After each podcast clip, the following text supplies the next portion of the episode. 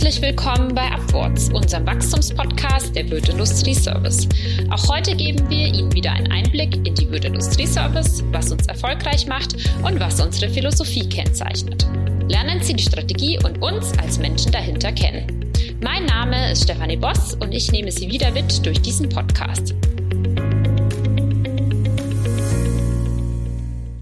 Für unser Thema mit Kundenfokus wachsen, Erfolgsfaktoren zum Weg aus der Krise, ist Rainer Burkhardt heute bei mir. Er ist Mitglied der Konzernführung der Wirtgruppe und hat die Wirt Industrieservice durch 20 Jahre Erfolgsgeschichte begleitet, zu Großteilen auf einem stetigen Wachstumskurs. Aber es gab auch andere Zeiten, wie die Finanzkrise oder die aktuelle Corona-Pandemie, wie wir durch unser Portfolio und mit unseren Kunden das Ganze gemeistert haben, was wir auch gelernt haben. Darum geht's jetzt und in dieser Folge.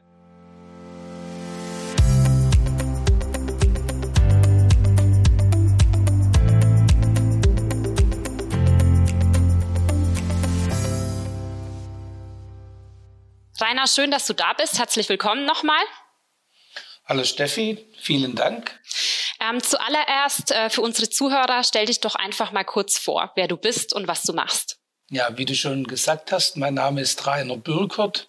Ich bin 54 Jahre alt, verheiratet, drei Kinder, die alle erwachsen sind inzwischen und bin im Jahr 1991 zur Wirtgruppe gestoßen. Dort zuerst im Bereich interne Revision, internationale Bilanzierung, bin dann in den Bereich Merger and Acquisition gewechselt und habe dann im Jahr 1993 die Innendienstleitung der damaligen Division Industrie übernommen. Und seitdem begleite ich auch die Industrie, die Ausgründung dann 1999 und bis heute hier auf dem Drillberg die Erfolgsgeschichte. Wie du bereits erwähnt hast, im Moment ist das alles naja, etwas eingeschränkt durch Corona, aber ich bin mir sicher, auch das meistern wir ein sehr umfassendes Feld. Du bist ja auch ähm, sehr stark international tätig. Ähm, da hat dich sicherlich Corona sehr früh alarmiert äh, in deiner Funktion.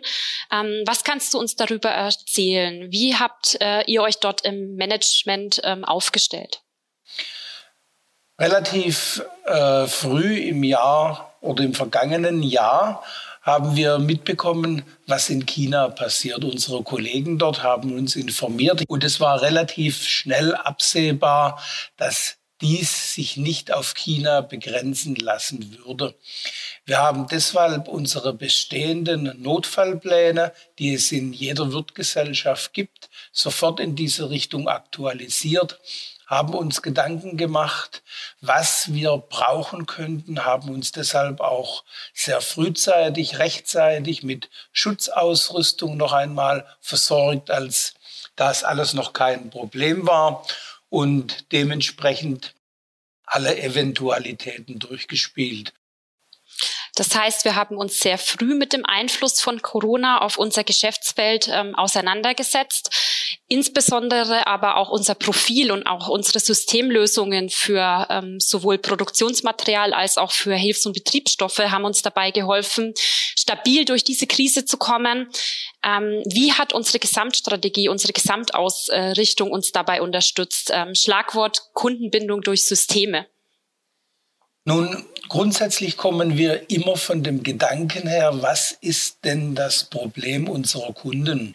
Und dazu muss man verstehen, die Teile, die wir liefern, Schrauben, andere Verbindungselemente wie Federn, Hydraulikteile und ähnliches, werden für einen Kunden immer dann erst wichtig, wenn sie fehlen. Das ist ganz ähnlich, wenn Sie an den Kühlschrank gehen und da ist keine Butter drin, dann ist es der größte anzunehmende Unfall. Und so ist es auch, wenn eine Schraube oder ein anderes Kleinteil fehlt. Von diesem Problem her gesehen sind alle unsere Anstrengungen darauf ausgerichtet, genau dies zu vermeiden. Das heißt, dem Kunden die richtige Qualität, die richtige Menge in der richtigen Zeit am richtigen Platz zur Verfügung zu stellen. Das war schon immer unsere Grundstrategie. Das hat sich auch mit Corona nicht verändert. Und die Systeme, die wir dazu einsetzen, im Background dienen an sich dazu, äh, Dinge, die dem Kunden lästig sind, nämlich dauernd nachzuzählen, was habe ich noch, was fehlt mir, überflüssig zu machen. Quasi im Hintergrund spielen wir für ihn das Meinzelmännchen. Er verlässt abends seine Fertigung. Wir schauen uns in der Nacht an, was fehlt, was zu tun wäre. Und am nächsten Morgen, wie durch ein Wunder, wenn er wieder in seine Werkstatt oder in seine Fabrik ja. zurückkommt, ist alles wieder am Platz. Ja. Und das Ganze tun wir auch von Bad Mergentheim aus für ganz Europa. Die Logistik ist unser Herzstück. Ähm, was kannst du uns darüber erzählen? Warum ist die Zentrallogistik so wichtig für Punkte wie Versorgungssicherheit, Lieferketten oder auch Transport? Schon früh in der Entwicklungsgeschichte unseres Unternehmens haben wir erkannt, dass unsere Kunden ihre Fabriken nicht nur in Europa beziehungsweise nur in Deutschland haben, sondern quer verstreut über den Kontinent oder auch global. Und die Teile, die sie dort brauchen, werden in der einen Fabrik mal in der Menge und in der anderen Fabrik in einer anderen Menge gebraucht. Deswegen würde es zu Riesenprobleme führen, wenn man überall in Europa ein einzelnes Lager hätte. Man hätte diese Teile immer vermutlich am falschen Ort. Da Deutschland hier quasi in der Mitte Europas liegt, Bad Mergentheim insbesondere, ist es für uns überhaupt kein Problem, jeden Ort in Europa innerhalb von 48 Stunden zu erreichen. Innerhalb 48 Stunden können wir in ganz Europa Kunden ähm, versorgen. Welche Technologien haben wir dabei in der Logistik im Einsatz, vor allem auch äh, beim Thema interne Materialversorgung? Na, zum einen, und das ist ganz wichtig, äh, spielt die Technologie beim Kunden eine große Rolle. Wir haben alle unsere Kunden mit RFID Technologie versorgt, so dass wir die entstehenden Bedarfe beim Kunden ganz zeitnah erfahren. In dem Moment, wenn etwas beim Kunden leer wird, ein Behälter leer wird oder ein Fach leer wird, erfahren wir das und können in dem Moment quasi anfangen, diesen Behälter wieder bei uns im Werk zu produzieren so dass wir dann ganz schnell diesen Behälter zusammen mit anderen Behältern, die der Kunde braucht, auf den Weg bringen können. Das funktioniert so, dass das Ganze in einem Zwei-Behälter-System beim Kunden organisiert ist. Das heißt, er hat immer zwei Behälter vom gleichen Artikel. Und wenn einer leer wird, entsteht somit für ihn kein Problem, denn er kann ja auf den zweiten Behälter zurückgreifen. Damit sammeln wir eine vernünftige Anzahl von Positionen, bis wir wieder zum Kunden fahren. Das hat natürlich auch mit dem Thema Ökologie und Carbon Footprint zu tun. Wir können dadurch relativ hohe Sendungsgewichte erreichen und können dadurch sehr, sehr viel CO2 für unsere Kunden einsparen. Die Technologie dahinter in der Logistik ist natürlich ein vollautomatisiertes Hochregallager, mhm. als auch vollautomatisierte Shuttle-Regale. Das Ganze sieht so ein klein wenig aus wie der Bauch von Raumschiff Enterprise. Es gibt hierzu ja auch verschiedene äh, YouTube-Filme von uns, die Sie sich anschauen können, wo das Ganze natürlich etwas transparenter wird wie in einem Podcast. Mhm.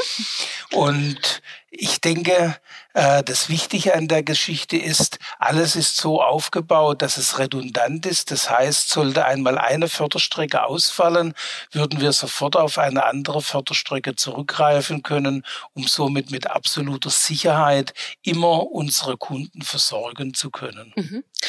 Welche Rolle spielt dabei das Thema Robotik? Das Thema Robotik spielt von zwei Seiten eine Rolle. Zum einen natürlich äh, von unserer Mitarbeiterseite her. Äh, Sie können sich vorstellen, diese Behälter, dort sind Schrauben, Metallteile drin, die sind schwer. Und somit ist es für die Gesundheit nicht zuträglich, den ganzen Tag diese Behälter von links nach rechts verräumen zu müssen. Und der Roboter ist hier ein wirklich guter Kollege. Dem macht es nämlich nichts aus. Der bekommt keine Kreuzschmerzen.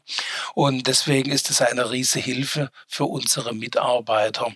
Auf der anderen Seite bietet er für uns natürlich die Chance, auch in Zeiten, in denen der Mensch nicht so gerne arbeitet, in der zweiten und dritten Schicht viele Dinge vorzuarbeiten, so dass wir unsere Mitarbeiter hauptsächlich in den normalen Tagesarbeitszeiten arbeiten lassen können und in der Nacht uns die Maschine zunutze machen. Mhm. Jetzt würde ich noch mal ganz gern zu dem Thema Automatisierung und Digitalisierung kommen. Ähm, welche Rolle spielen diese Erfolgsfaktoren bei uns? Gerade auch, welche Potenziale ähm, ergeben sich dadurch für das C-Teile-Management für unsere Kunden in Zukunft? Das Thema Digitalisierung muss man natürlich auch wieder sofort vom Kunden her betrachten. Denn der Kunde gerät in die Situation, dass er immer schneller reagieren, immer schneller produzieren muss. Seine Kunden erwarten, dass sie quasi individualisierte Produkte in immer kürzeren Zeiträumen bekommen und dementsprechend muss er auch seine Lieferkette organisieren. Und wie ich gerade schon sagte, RFID reduziert die Zeit des Bestellauslösungsvorgangs vom Kunden zu uns natürlich dramatisch. Aber auch in unseren internen Prozessen spielt Digitalisierung mhm. eine immer größere Rolle die Zuhilfenahme von RPA Bots und ähnlichen Dingen, damit einfach dieses ganze Processing dieser vielen Datenmengen über Nacht laufen kann und somit die Produktion quasi ohne den Eingriff von Menschen vorbereitet werden und anlaufen kann. Mhm. Auch die Kommunikation und das Arbeiten hat sich ja in diesem Jahr ähm, verändert für uns alle. Es ist vor allem agiler und auch ähm, flexibler geworden. Welche neuen Wege sind wir hier gegangen? Sowohl ähm, intern, du hattest jetzt schon ähm, eine Sache angesprochen, RPA, aber auch ähm, in Richtung unserer Kunden. Wie hat sich auch zum Beispiel Lernen, Wissensvermittlung, Informationsfluss verändert?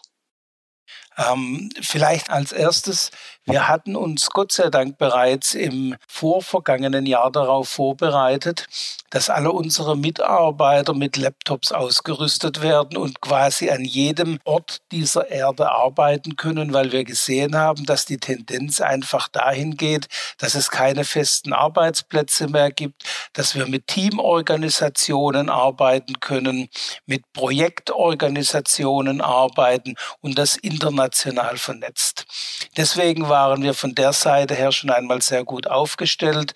Corona war dann quasi nur noch mal so ein Initiator für weitere Schritte in Richtung unserer Kunden. Auf einmal war dieser sehr wichtige Aspekt, persönlich mit dem Kunden vor Ort zu sprechen, nicht mehr möglich.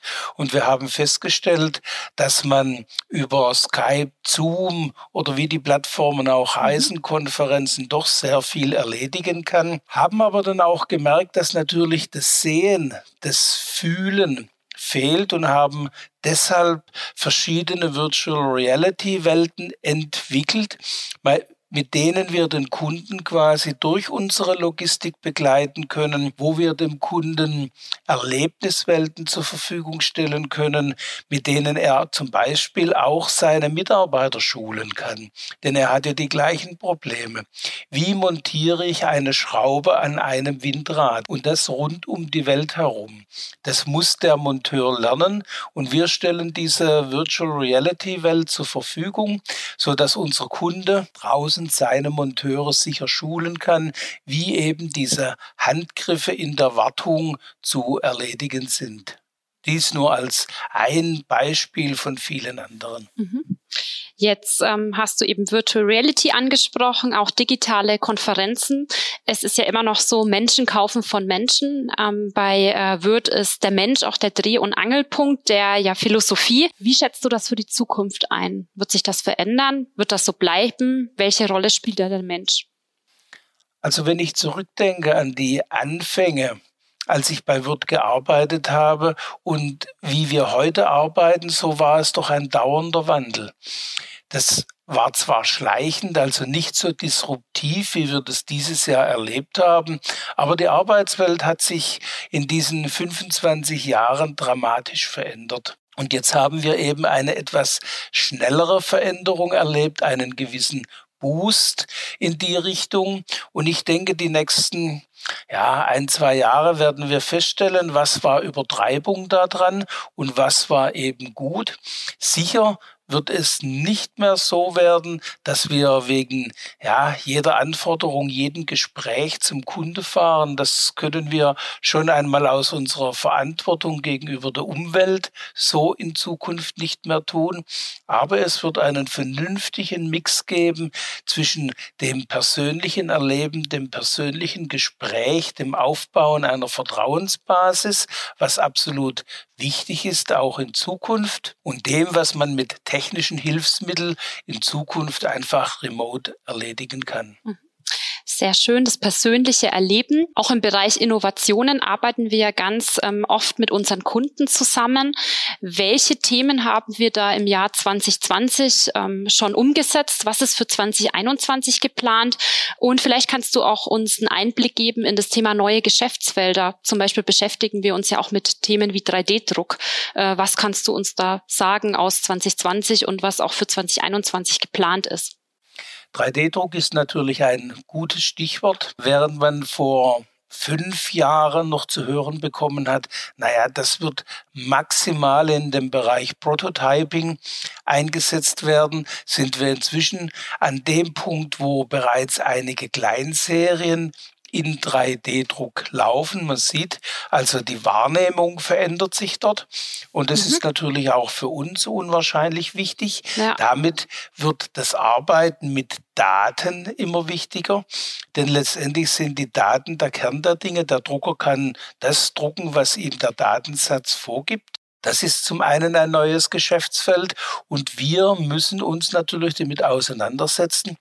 Wie bekommt der Kunde die richtigen Daten? Wie können wir das Datenhandling für den Kunden übernehmen? Dort haben wir mit einem System, das sich MySelf nennt, mhm. eine tolle Plattform aufgebaut, die im Moment ja richtig gut vorangeht und mit der wir sehen können, die Kunden sind immer mehr bereit, quasi mit uns zusammen Dinge zu entwickeln, voranzutreiben. Und dies wird letztendlich ja eine ganz neue Welt von Möglichkeiten eröffnen, die weit über das normale C-Teil hinausgehen in eine integrierte Fertigung, wo der Lieferant sich komplett in die Entwicklung beim Produzenten mit einbindet.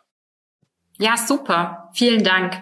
Was wir heute gemerkt haben ist, dass man sich auch mit zukunftsfähigen Kompetenzen für Krisen oder auch Dellen in der Konjunktur gut rüsten kann. Vor allem auch als C-Teile-Partner, der mit seinen Teilen für viele Branchen und Bereiche relevant ist. Vielen Dank dir, Rainer. Herzlichen Dank für die Einladung. Vielen Dank an alle fürs Zuhören. Bis bald und zur nächsten Folge. Tschüss.